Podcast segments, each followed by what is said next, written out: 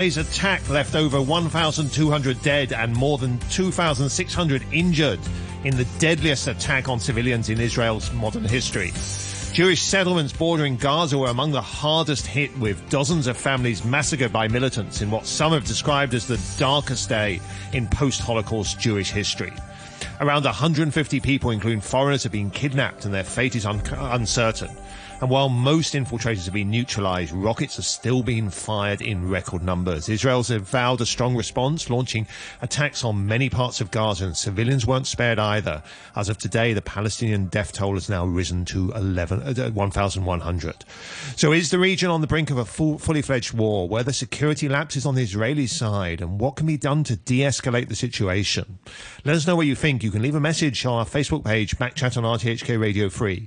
Email us at backchat at rthk.hk or call us. The number there, 233 266. And around 9.50 this morning, we're going to be looking into new, some new surveys on Hong Kong's well, oh, Hong Kong's wealth. Our guest for our main topic this morning, we have uh, Shahram Akhtarzai, who is the uh, Deputy Director of the... Um, Alfred Deakin Institute for Citizen and Globalization and the convener of the Middle East Studies Forum at Deakin University in Australia. We have uh, Daniel Marweke, who's a lecturer in the Department of Politics and Public Administration at the University of Hong Kong and a researcher on Israel. And we have James Dorsey. James Dorsey is an adjunct senior fellow at, uh, um, and a Middle East specialist at the School of International Studies at Nanyang Technologi- Technological University in Singapore.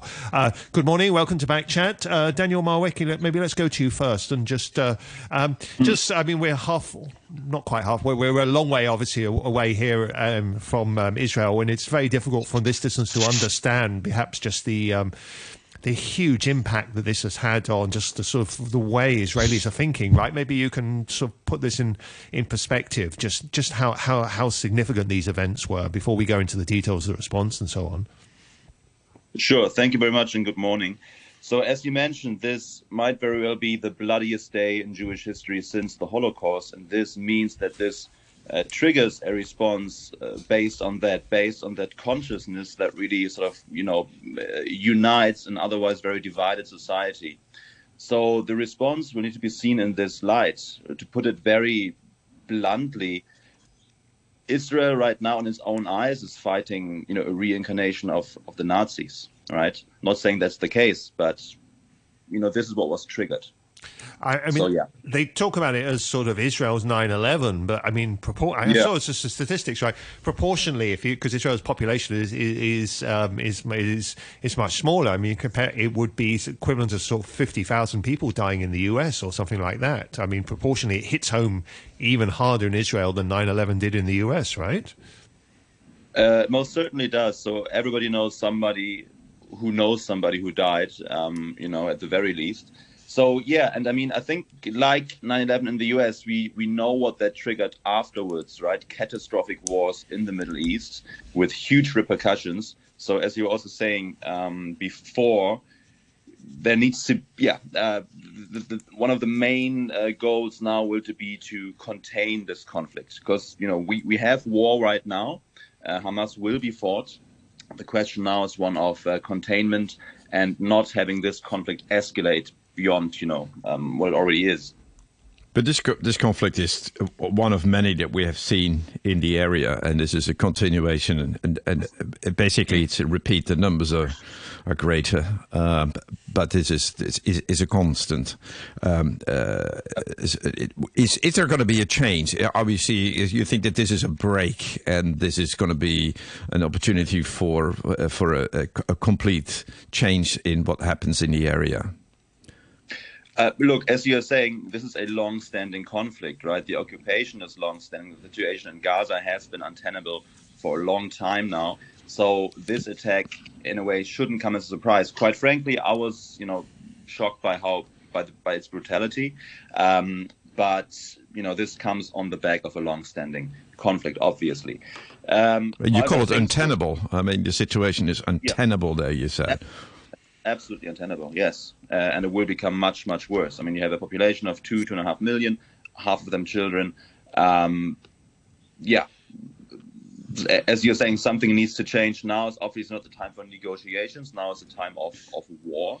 right? But uh, yeah, nothing. Still, you need national self-determination and equal rights for both Palestinians and Israelis.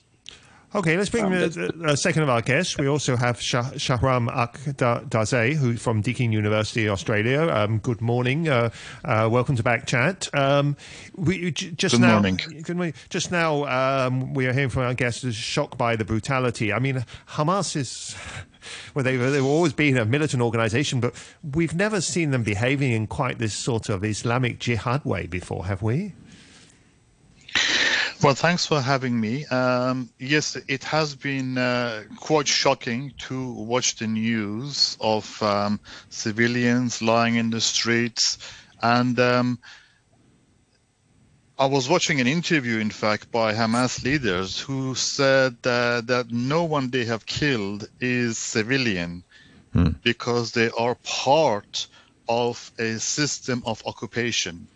So that perspective is actually not new. That's been reiterated by other um, Islamist groups who see the whole of Israel as a um, system of occupation, as uh, a system of subjugation of Palestinian and occupier of Palestinian land. So it doesn't really make a distinction between um, the IDF and, and civilians. So um, it's shocking to watch, but it does it does make sense in that uh, framework. Uh, but then at the same, they, they took large numbers of hostages, but we and they said they were going to kill them. We but we we haven't seen any sign of that actually happening, have we? It is really hard to ascertain uh, about the status of uh, the hostages. I think they are holding on to hostage as a uh, bargaining chip. It's the first time that they have done something like this on such a large scale. But they've done um, it before. I mean, this is it's a pattern. Uh, holding hostages, training them for uh, for uh, uh, their own who've been captured and kept on in, in Israeli ground.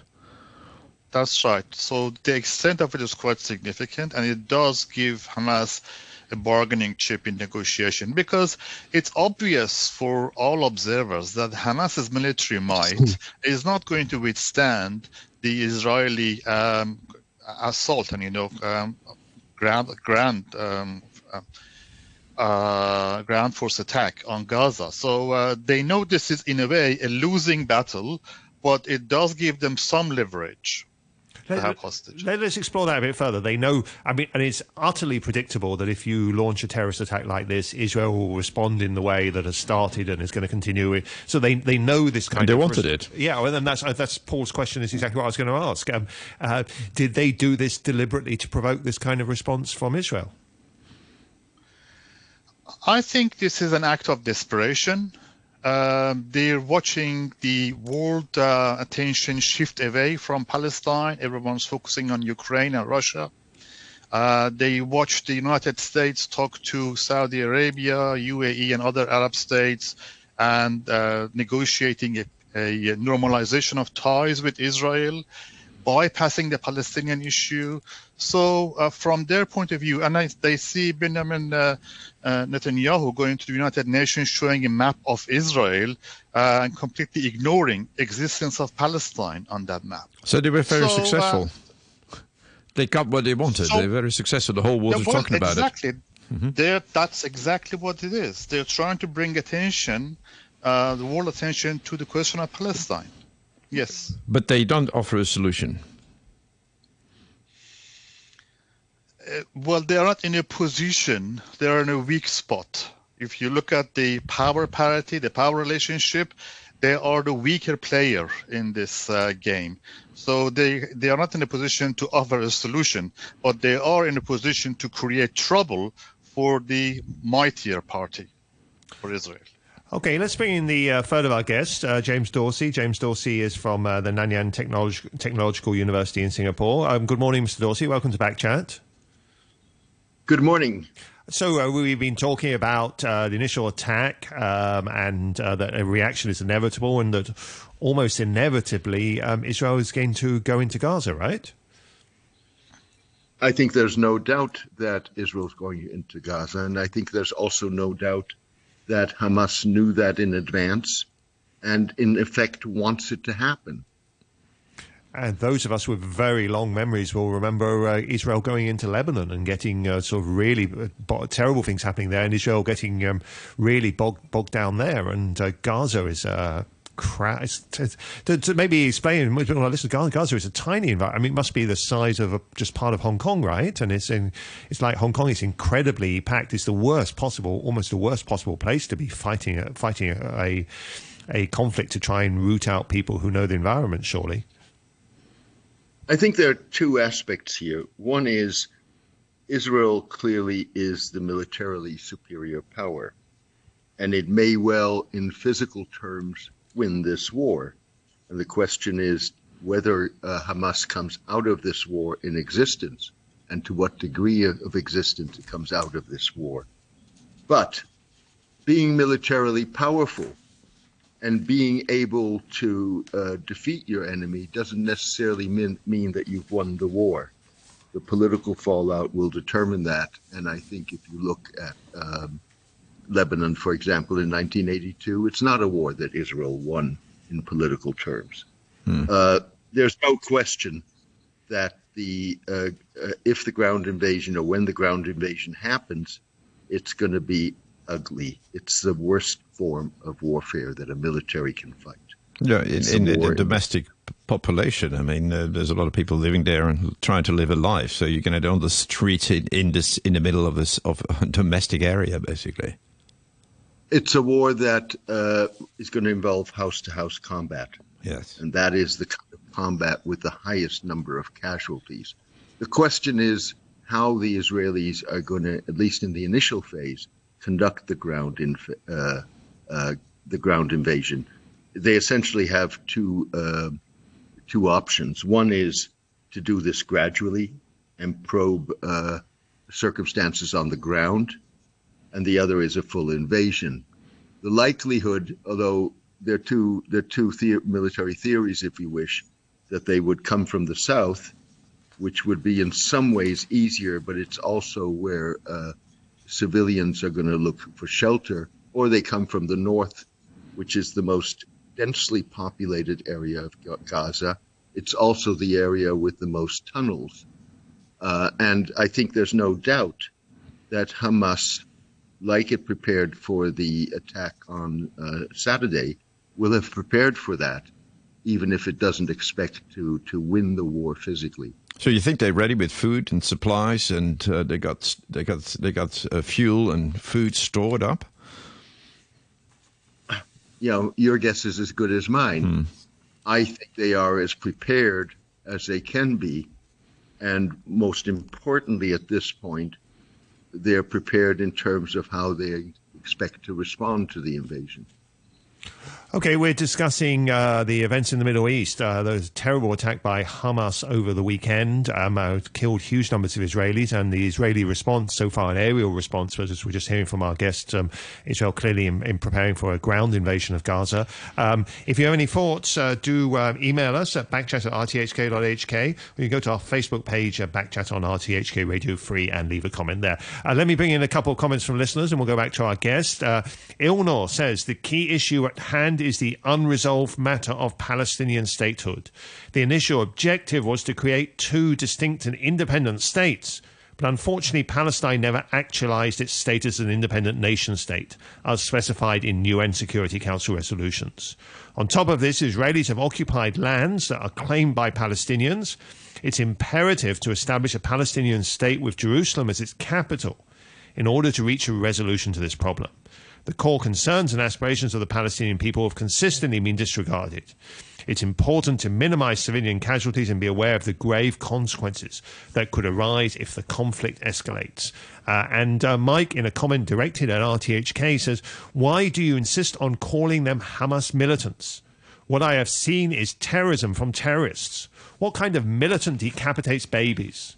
Stop it? Do you have to follow the mainstream media descriptions and news, or can we start thinking for ourselves? Uh, now, Mike raised an interesting issue, and my understanding other media organisations, including the BBC in Britain, actually have come in under uh, some fire with precisely the same point of um, um, whether, whether you refer to Hamas as militants or terrorists. Um, uh, Shah- Shahram uh, Akhtarzadeh, um, can you sort of shed any light on this? This this, this debate about whether um, Hamas is actually called terrorists. Well, are they a state player or are they? The yeah, and of course, are they? I mean, sometimes they're treated as because they rule Gaza as they are as basically as as, as basically a government there, and or or are they just a terrorist group? Uh, uh, Shahram sure. Akhtarzadeh.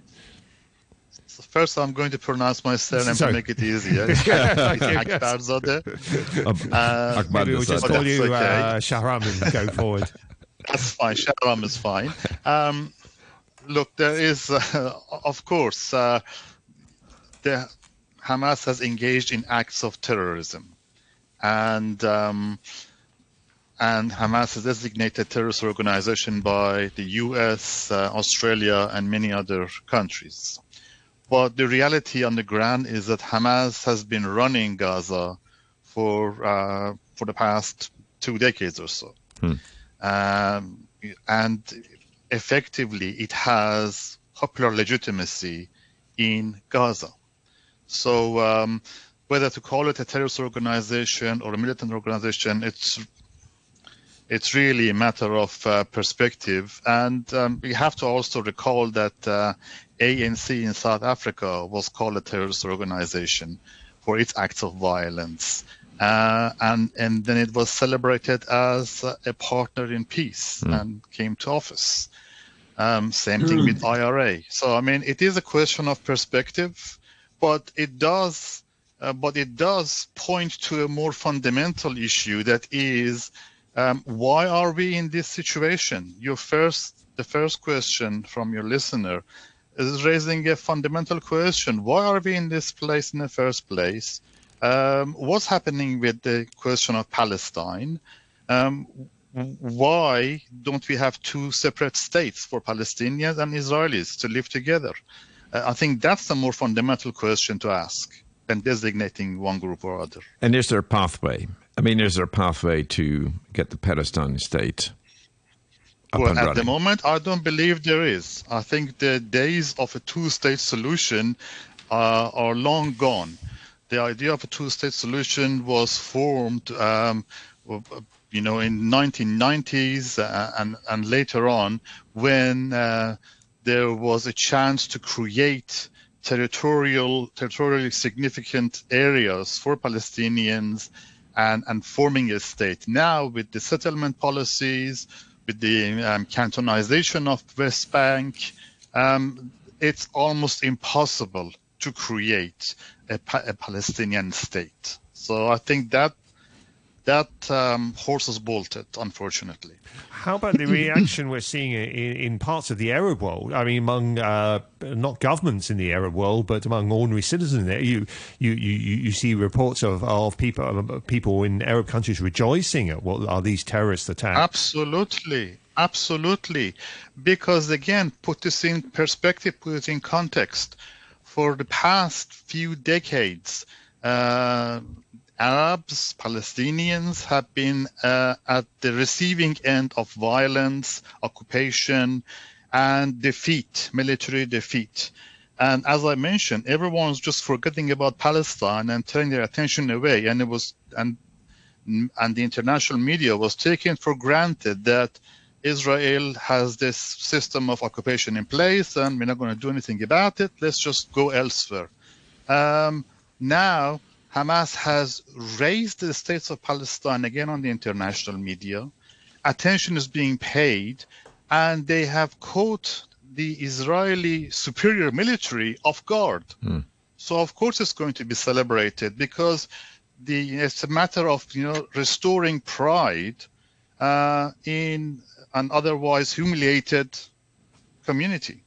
Let's pick up on that point about catching the Israeli military off guard, and maybe we'll go back to uh, Daniel Daniel Malweki. I mean, what, what, we're hearing in Israel is says, now is not the time when they're fighting a war to to go over the, the mistakes which were made last weekend. But um, clearly, there were horrendous mistakes, weren't there? I mean, you hear reports of of um, um, Israelis who had to sort of hide for, for close to 24 hours before the army turned up, and Israel's a small place. I mean, and military jets that were just a few minutes away and didn't turn up for hours and hours. I mean, once this is hmm. over, presumably there is going to be some sort of huge reckoning in the state of Israel. Daniel Malweki.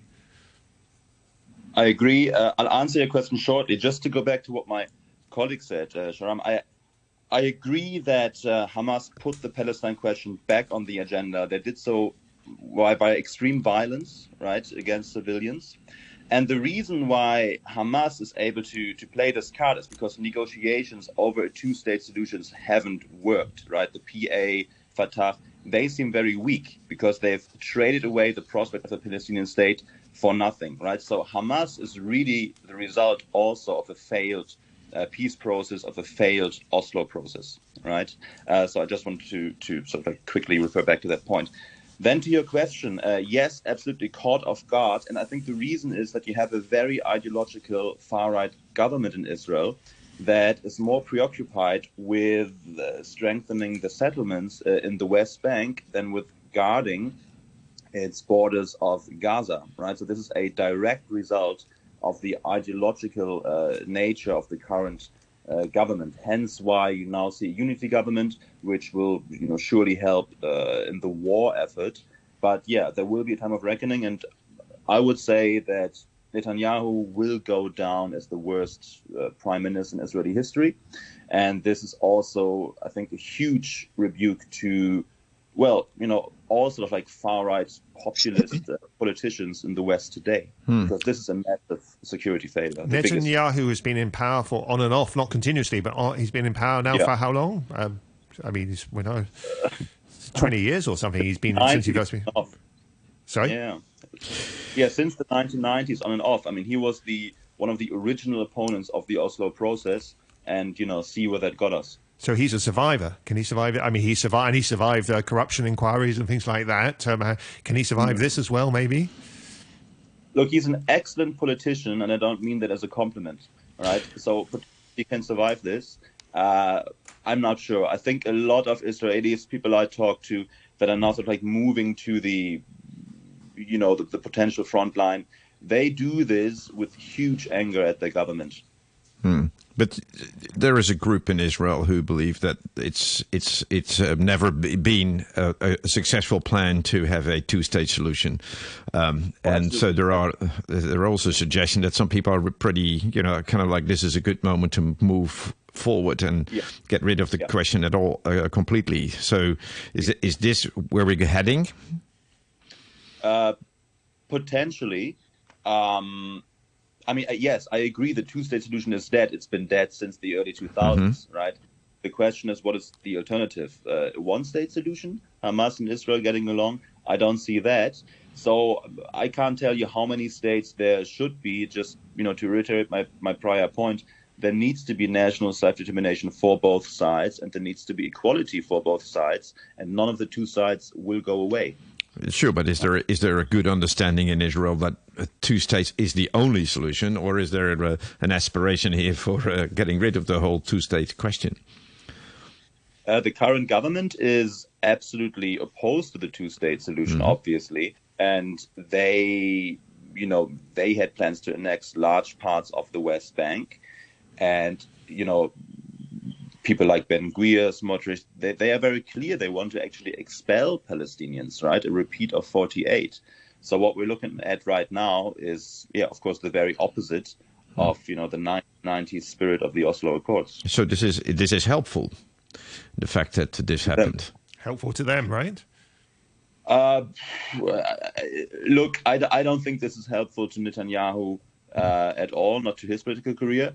But for those who want a large scale escalation, who are wishing for you know large scale war, yes, this is helpful. So and and and, and you know to an extent, this is Hamas and the extreme right okay. in Israel shaking Okay, uh, I was just going to take a break news, for the news there, but we're discussing the horrific events in the Middle East um, on the back of that attack by Hamas at the weekend and Israel's response. Um, uh, we'll be continuing discussion after the news, and we're also later on going to be looking at a new survey on Hong Kong as well. If you have any thoughts on either topic, do email us at backchat at rthk.hk, or you can uh, call us on 233 uh, double uh, double eight two six six. Uh, the weather forecast: uh, it's going to be sunny with a maximum temperature rising to around uh, 29 degrees, and indeed, it's going to remain sunny over the next couple of days. Currently, 25 degrees, relative humidity 74 percent. It's 9:30. Here's Haley with the news. Diplomatic efforts appear to be gathering pace to find ways to get food and other aid into Gaza and provide safe passage out for some residents. Civilians have been under constant bombardment from Israeli airstrikes targeting the Hamas militant group for the past five days. Republicans in the U.S. House of Representatives have nominated Steve Scalise to be the chamber's next speaker. The Louisiana lawmaker had a narrow win over Jim Jordan, who enjoyed the support of the party's right wing and NASA has revealed the first images of the largest asteroid sample ever brought back from space. Scientists at the Johnson Space Center said a quarter of the rock contained carbon and water, elements that are fundamental to life. I'll have more news for you at 10 o'clock.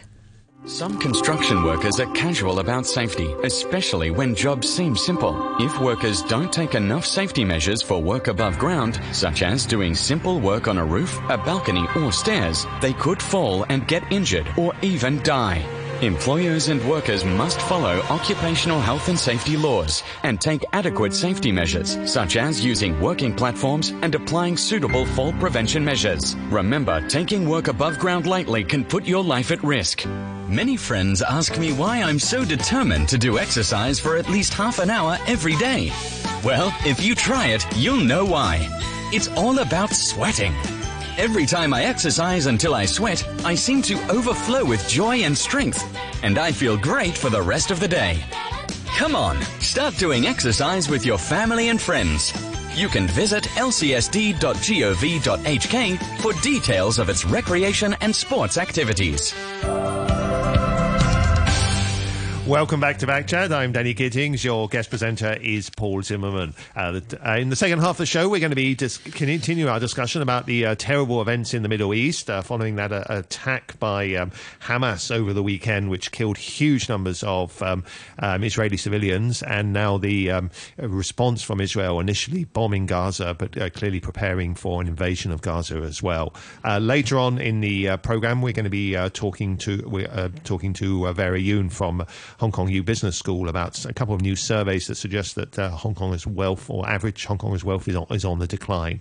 Uh, if you have any thoughts on either of these topics, uh, you can email us at backchat at rthk.hk or you can leave a message on our Facebook page, Backchat on RTHK Radio 3. Uh, our guests, as we continue the discussion, still with us uh, James Dorsey from Nanyang Technological University, Daniel Mawaki from the University of Hong Kong, and Shahram from Deakin University in Australia. before we go back to our guests, let me just bring in one more comment from a listener. Uh, Kamran says uh, Hamas is a response to 75 years of colonialism and occupation. Not to mention, this year in 2023 alone has been the deadliest and bloodiest year for Palestinians, all due to endless raids on Gaza refugee camps carried out by the Israeli military, killing everyone in their way, including children. Gaza is the most concentrated piece of land in the entire world. Where do you expect them to go? And not to mention the daily destroying of Palestinian villages and homes to make way for the continued expansion of illegal Israeli settlements, and the UN with the rest of the world is just watching the show. We stand on the rights of side of human rights, and I stand with Palestine. Uh, thank you very much, Kamran. So, James, is this um, this this tone is is coming up. So we go on one side, uh, Biden uh, uh, and and others around the world calling uh, the Hamas uh, terrorists, and then we got a sentiment around the world saying uh, that Israel just hasn't done enough and it has been really be pushing um, Hamas and, and Palestine against the wall, so or against this into the sea. Um, is this this is where's the end of this? Let me answer your question by responding to or adding to what some of some of what was said mm. before. The issue of labeling Hamas terrorist versus militant, I think one has to keep in mind that wars are fought physically, militarily on the ground, and virtually publicly in information wars. And the debate of labeling is part of that information war. And I think we, independent media, independent analysts, as all of us are, are, are on the show, need to be aware, aware of that and not fall into that trap.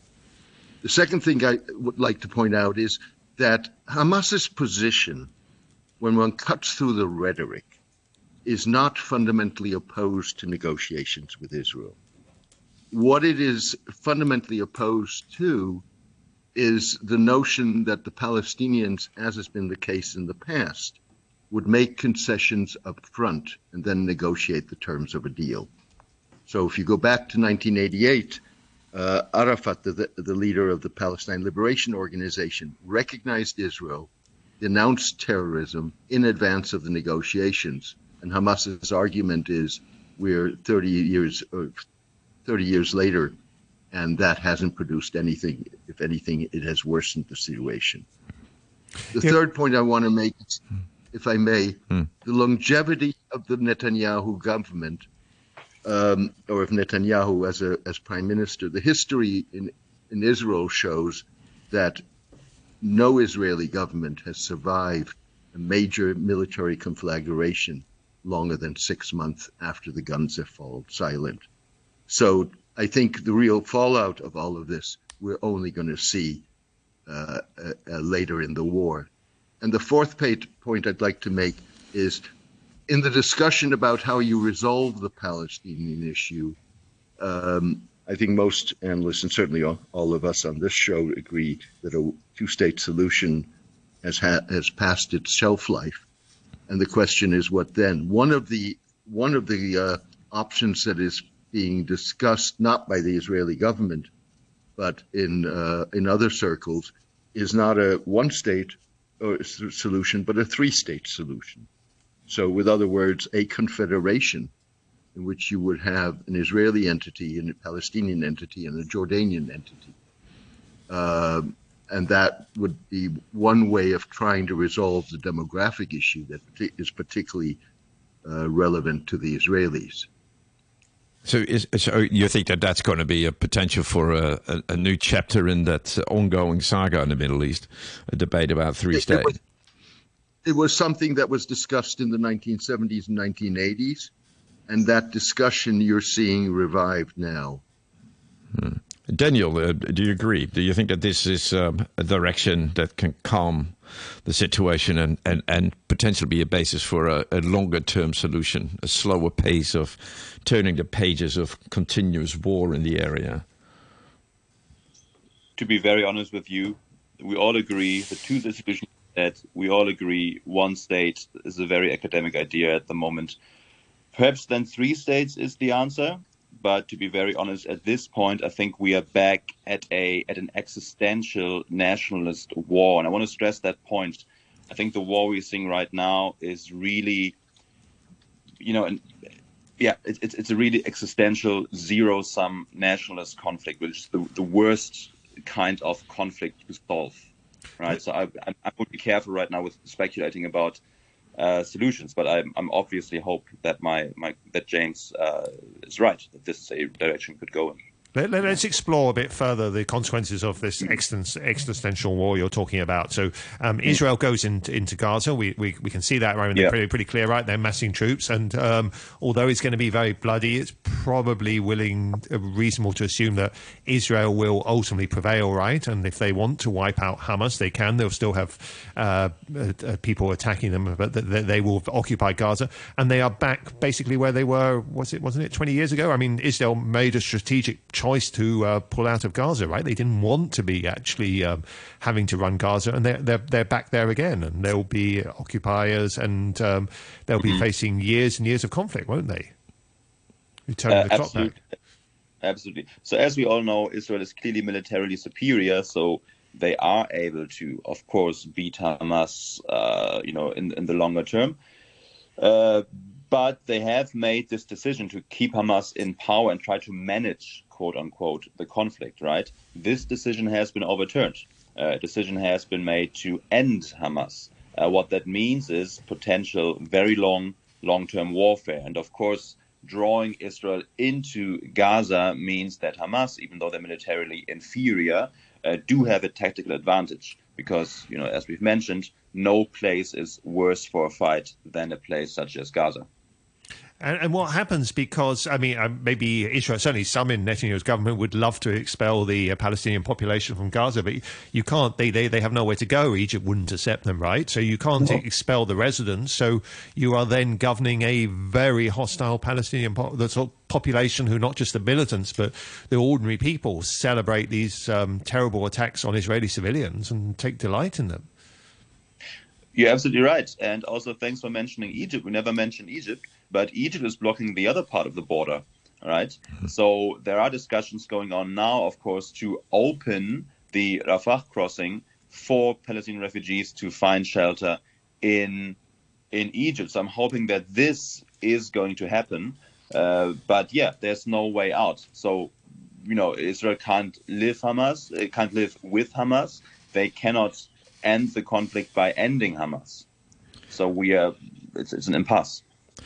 Akbar uh, just to come back mm. to you. I mean, the uh, we're, we're, let's look at it from an economic point of view. I mean, the, uh, what are the chances for Israel if if they would uh, take full control to really raise living standards in the area, and and with that pacify uh, the population? Well, I think we have to uh, go back to the original point. Israel had made a decision to withdraw from Gaza Strip because uh, the cost of re- re- remaining retaining security control over Gaza was just too great. It was it was a cost analysis, uh, cost benefit analysis, and they've decided that uh, they much rather focus on the West Bank and protecting the um, settlements expansion in the West Bank and um, leave Gaza to its own devices. Now, going back, if you're unwinding the clock and having full military occupation of Gaza, which me- puts Israel in total control, which means Israel has to provide food, um, everything to Gaza. Mm-hmm. That's going to be a huge, huge undertaking. And I don't really think that the Israeli government is prepared, any Israeli government, uh, would be prepared to bear the costs. So, but uh, the, they have their own uh, GDP. They got an economy that that is growing right now in in Palestine. Uh, they got uh, what is it, up four percent uh, rebound last year. I mean, there is there is there is an opportunity to grow the economy there, or are we looking at a population that is, you know, get a young population, so there is a potential for economic growth there.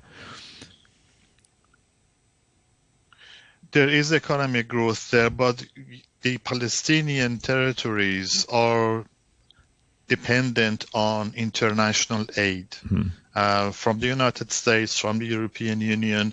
Um, without, if you cut off international aid, the Palestinian economy is not sufficient enough to provide for the people, for the population. So there is a high degree of dependence on international aid. Um, and Israel would be responsible for everything um, if they choose to um, go down the path of full occupation. James Dorsey, we haven't really talked about the effect of this conflict on international relations. Of course, the uh, Biden administration had uh, this a, great story in continuing this process where various Arab governments basically break ranks with the Palestinians and um, open um, diplomatic relations with Israel. And uh, the next target, which was clearly was getting quite close, was Saudi Arabia, which would be a huge coup. Um, but that is presumably dead now, isn't it? Well, I don't think that it's dead. I think it's become a lot more complicated. And it links into the question that you asked earlier. I think that uh, essentially the uh, as this progresses, uh, you're going to see pressure on the Israelis to restrain. Mm. if one looks at a pattern in the way the United States has handled Israel since the rise of the uh, the Biden administration, it's been one in which uh, to a degree, Biden has kept uh, Netanyahu at arm's length. He would not invite him to the White House. Uh, he met him for the first time nine months after coming uh, after Netanyahu came to office in September at the UN General Assembly, and his messaging has been one which, on the surface, looks like full support for Israel, and there is real support for Israel. I don't question that, uh, but there's also a much more subtle messaging. Uh, and you saw that, for example, in uh, Biden's last uh, statement publicly, in which he spoke about the rule of law warfare, which was a message to the Israelis. Uh, so the longer this conflict takes, uh, the more more difficult it is going to be, even for Israel's closest allies, not to counsel restraint.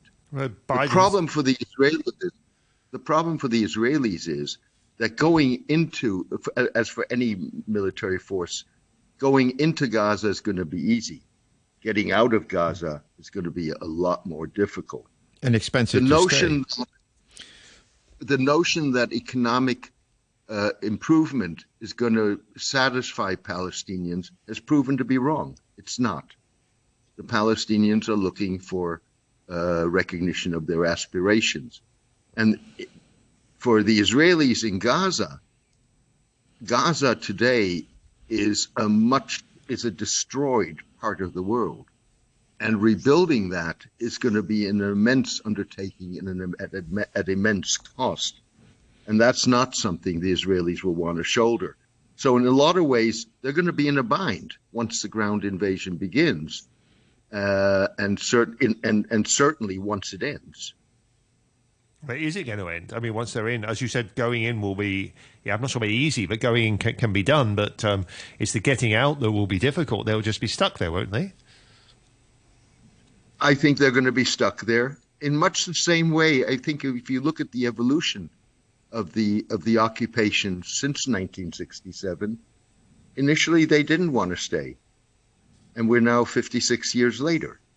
Uh, and we're 56 years later in part because uh, you know, uh, uh, things are not static; they're dynamic. So Israeli attitudes towards the West Bank have changed over time, and um, I think I'm not saying that the that the Israelis will want to keep Gaza, but what I am saying is that the occupation or the invasion is going to take on a life of its own.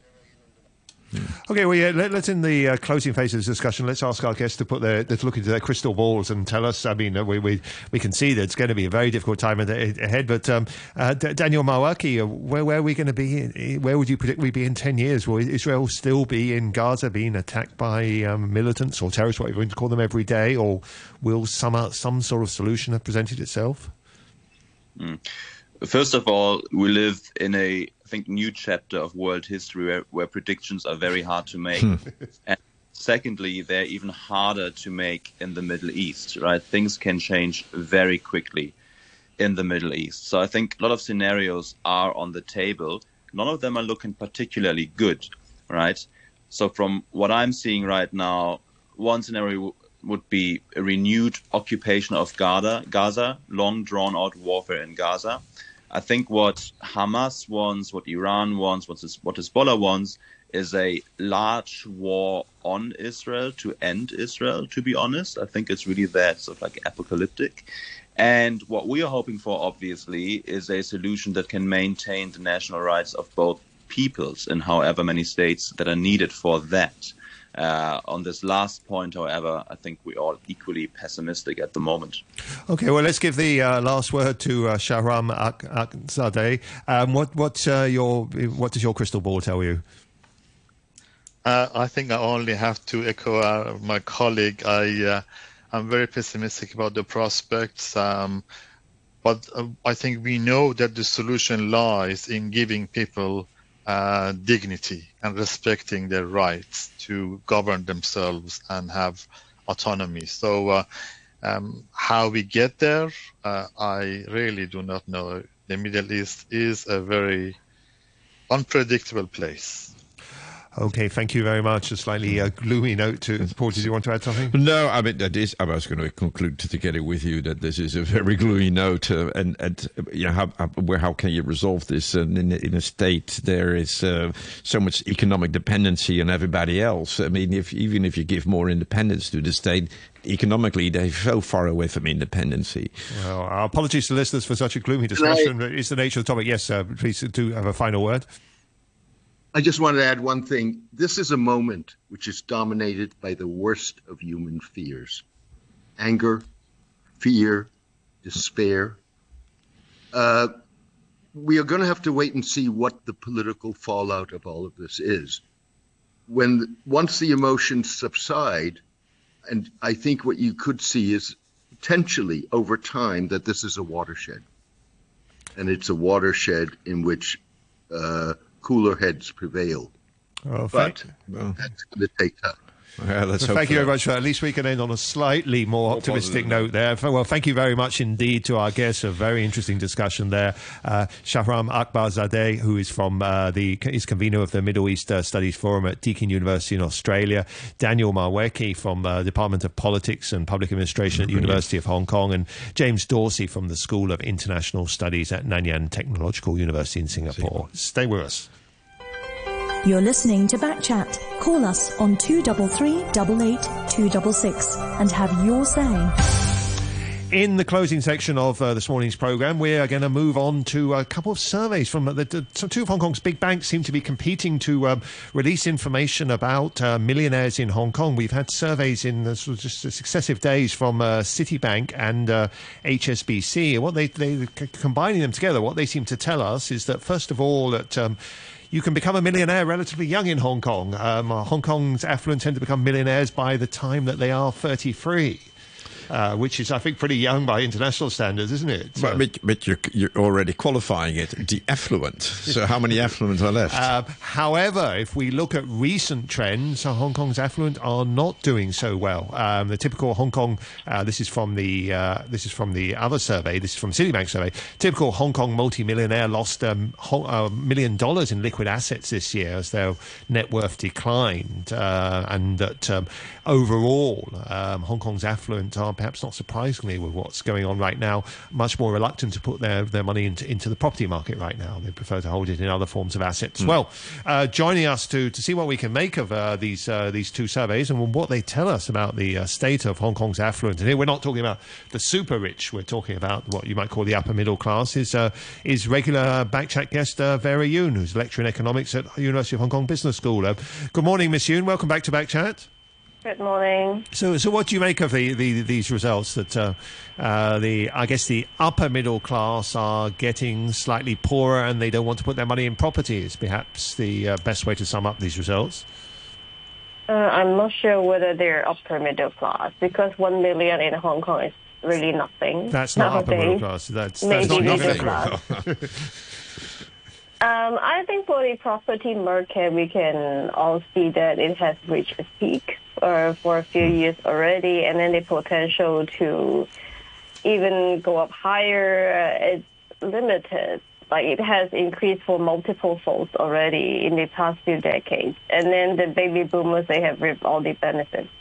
So um, there's more downside risk than an upside risk. So people would consider um, you know, renting a place, or if they need the place, they will they may want to buy it so that they can um, make it their home as they want to do all the uh, fabrication and renovation. But other than that, as an investment vehicle, it's not that attractive. The yield nowadays is like two percent. But if you buy um, U.S. Treasury bonds or fixed deposit, it's like five percent.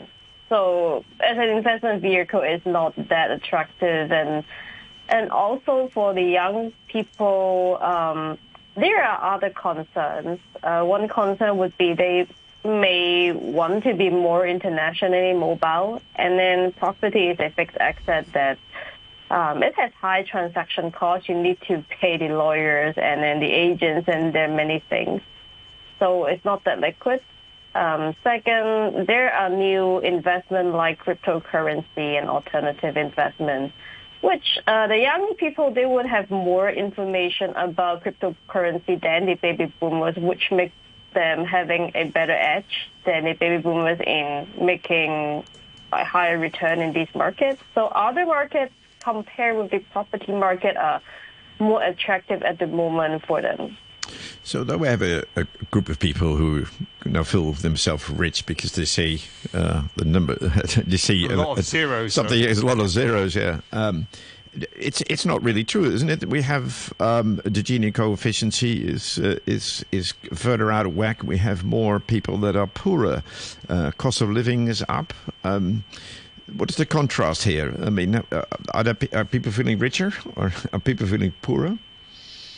Um, I think before the increase in the interest rate, as the U.S. did, um, the gap has been enlarged because people with assets, people with funds, they can easily find opportunities to, you know, just multiply the size of the asset while the poor, I mean, they have no access to these investment opportunities. They don't even have savings. So they, they couldn't make these opportunities. So yes, I think the low interest rate environment for like 20 years has enlarged that gap quickly.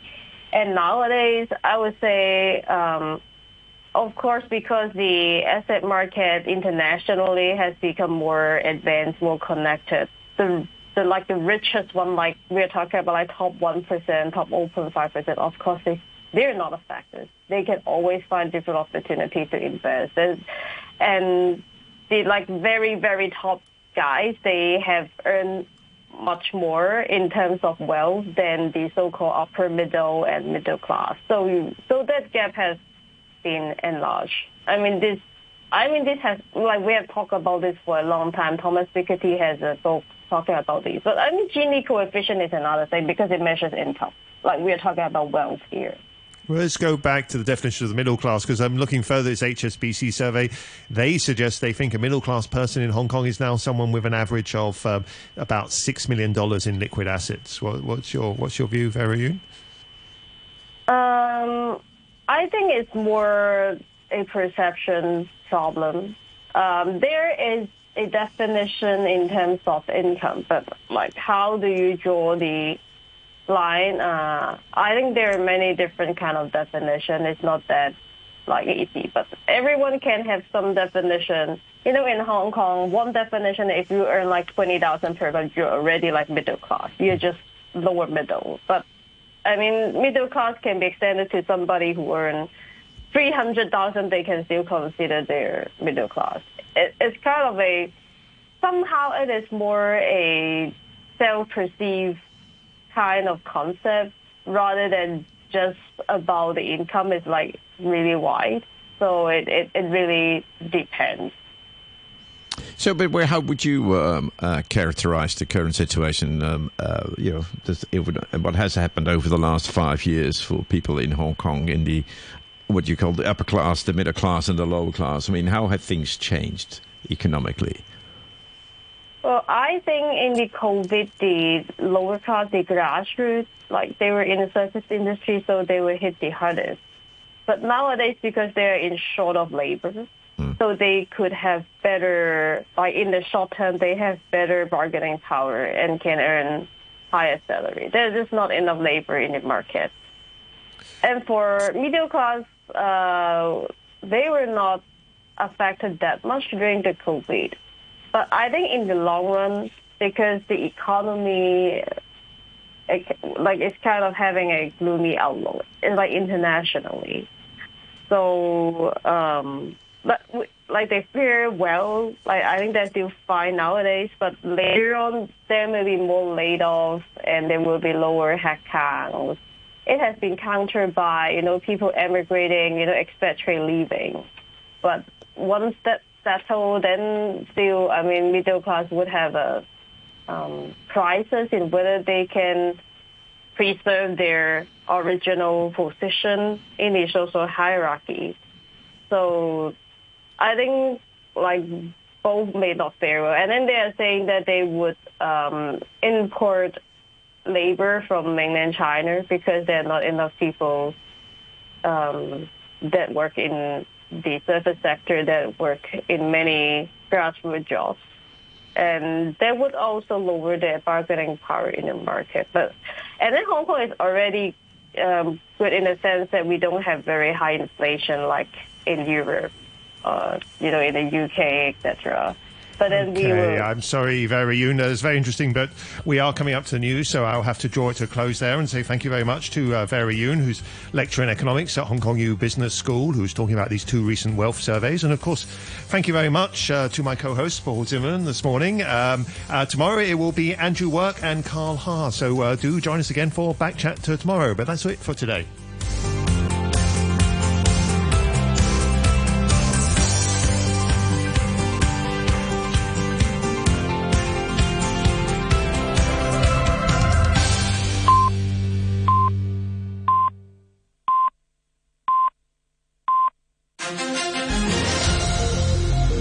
RTHK, the news at 10 with Haley Yip.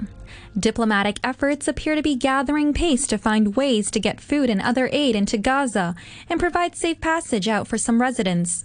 The U.S. says it's having active discussions with Israel to help